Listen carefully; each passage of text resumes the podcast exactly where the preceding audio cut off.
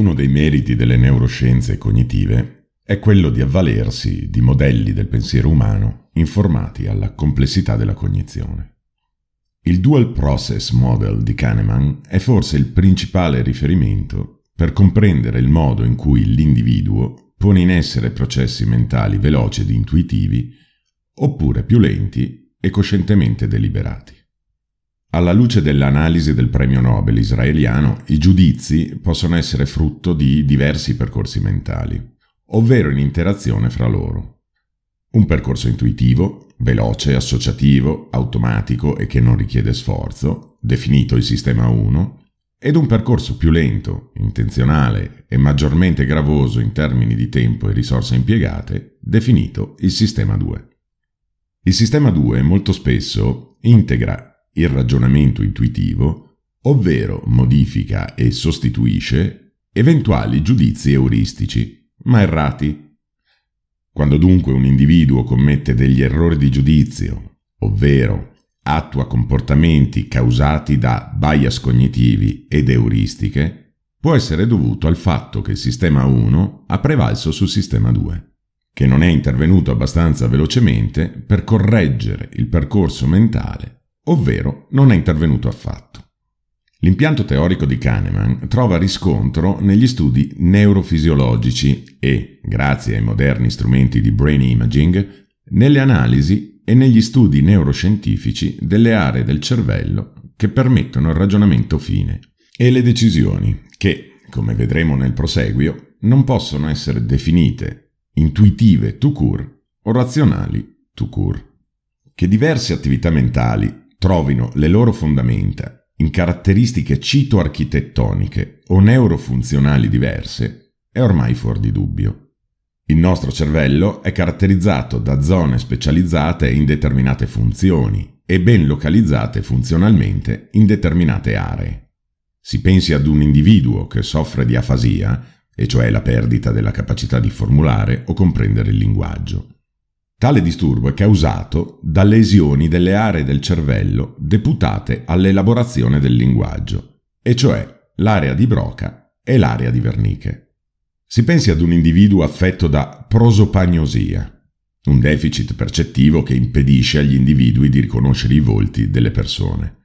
Ciò è dovuto ad una lesione bilaterale del giro fusiforme. Se vi è un'alterazione del sistema limbico, in particolar modo nell'amigdala, il controllo delle emozioni quali gioia, tristezza, paura o rabbia vengono compromesse.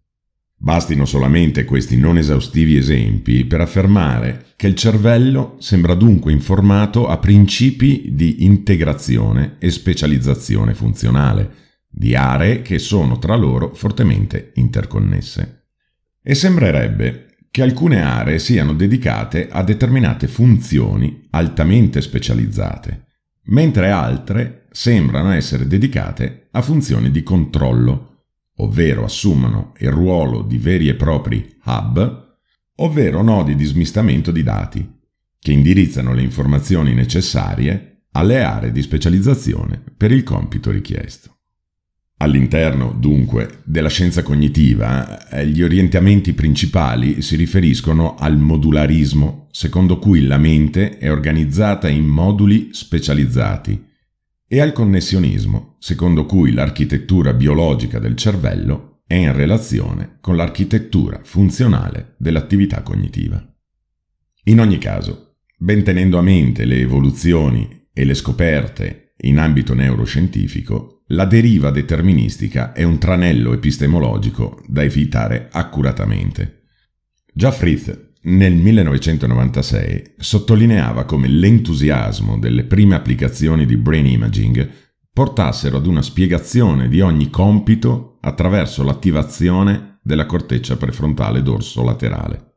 Ogni sperimentatore era felice di attribuire a questa area i ruoli più diversi.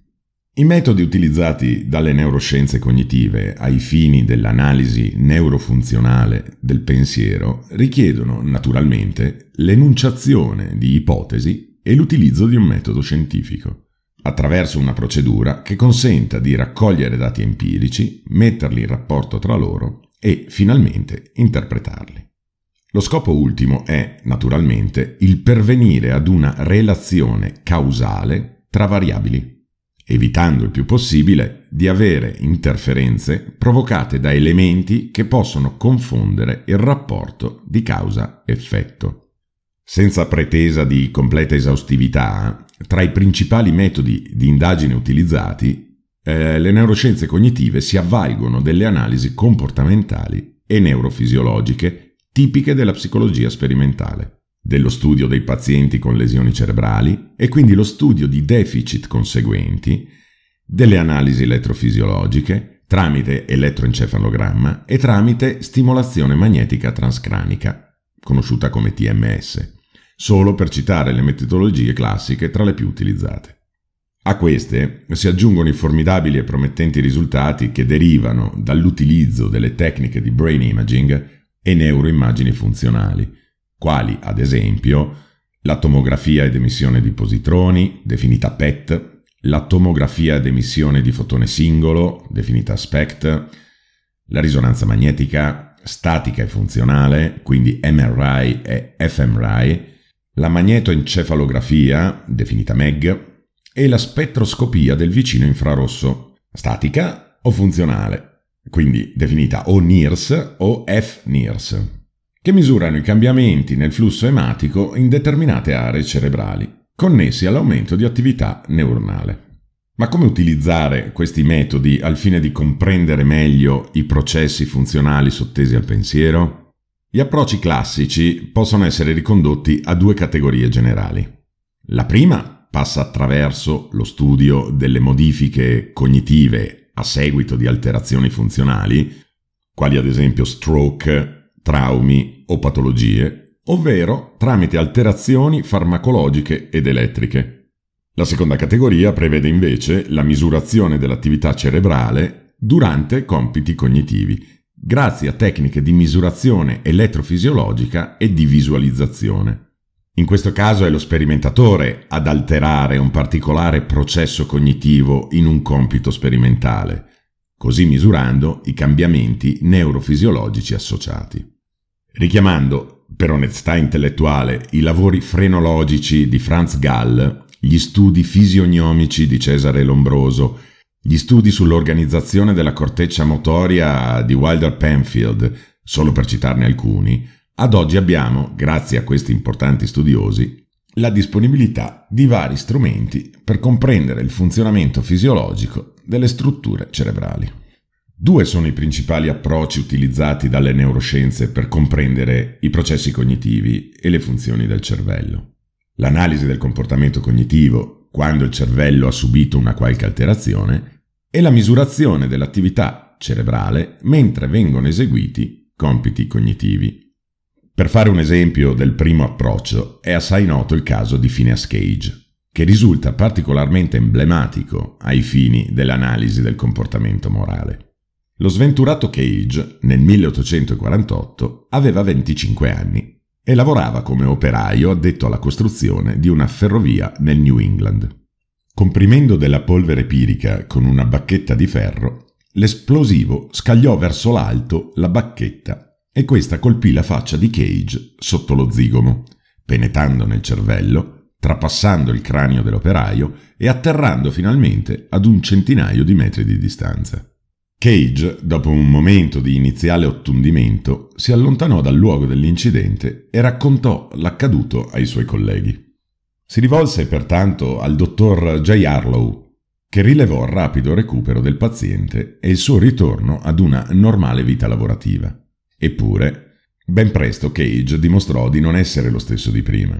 Nonostante non avesse deficit nel linguaggio, nei movimenti e nei compiti di apprendimento, sul luogo di lavoro divenne inaffidabile, irriverente, capriccioso, blasfemo ed emotivamente arido. Tredici anni dopo morì, senza che un'autopsia fosse stata effettuata.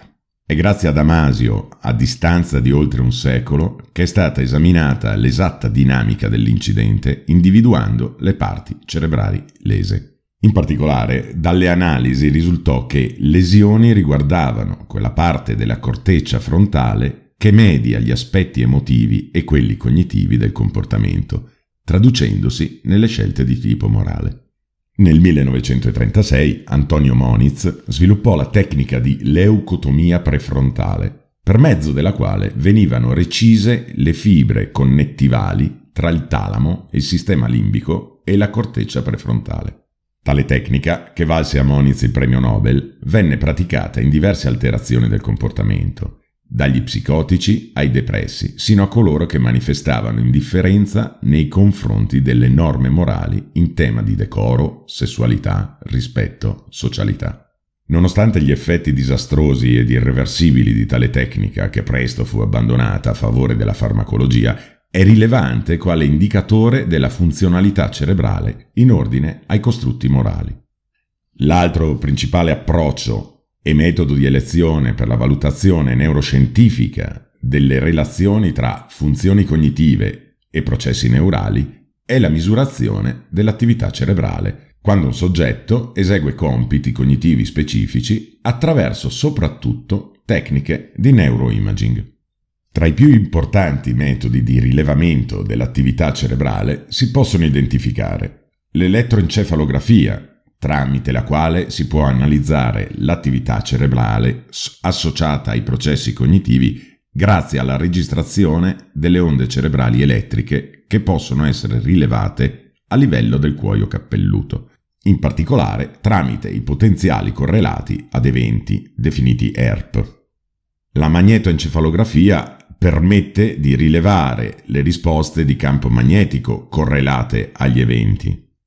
La tomografia assiale ad emissione di positroni permette di rilevare il metabolismo cerebrale per mezzo di molecole radioattive iniettate nel flusso sanguigno che si distribuiscono nelle aree con aumento di attività neurale e rilevate dalla collisione con fotoni di annichilimento.